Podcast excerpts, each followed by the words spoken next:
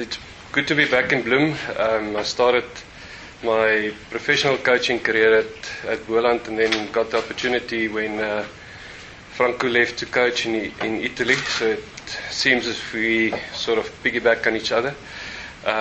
He went to coach at Benetton Treviso and I coached here as a backs coach from 2007 to 15, and then he came back again and now he's leaving to Italy again and I'm following in his footsteps. I'm grateful for all the work he's done with the Cheetahs, and I'll try and follow on what he's been doing and what he's put in place, and see what we can achieve from there on.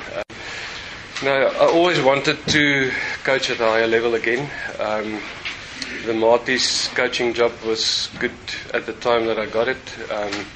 We were successful, but it's a lot easier than the competitions that we will play in the next 4 or 5 years, hopefully. But that was a dream come true for me. When I left the Free State, I always wanted to come back. I knew in 2015 that I had to learn some skills and improve myself, and I feel now I'm ready for the challenge to be the head coach. When I've been coaching here, I always wanted to do it. But I realized that I wasn't ready for that at that time, so I had to leave. I went to Griquas for 2 years and Maties for 4 years, and 6 years later I'm a lot more confident that I'm ready to do the job and looking forward to it.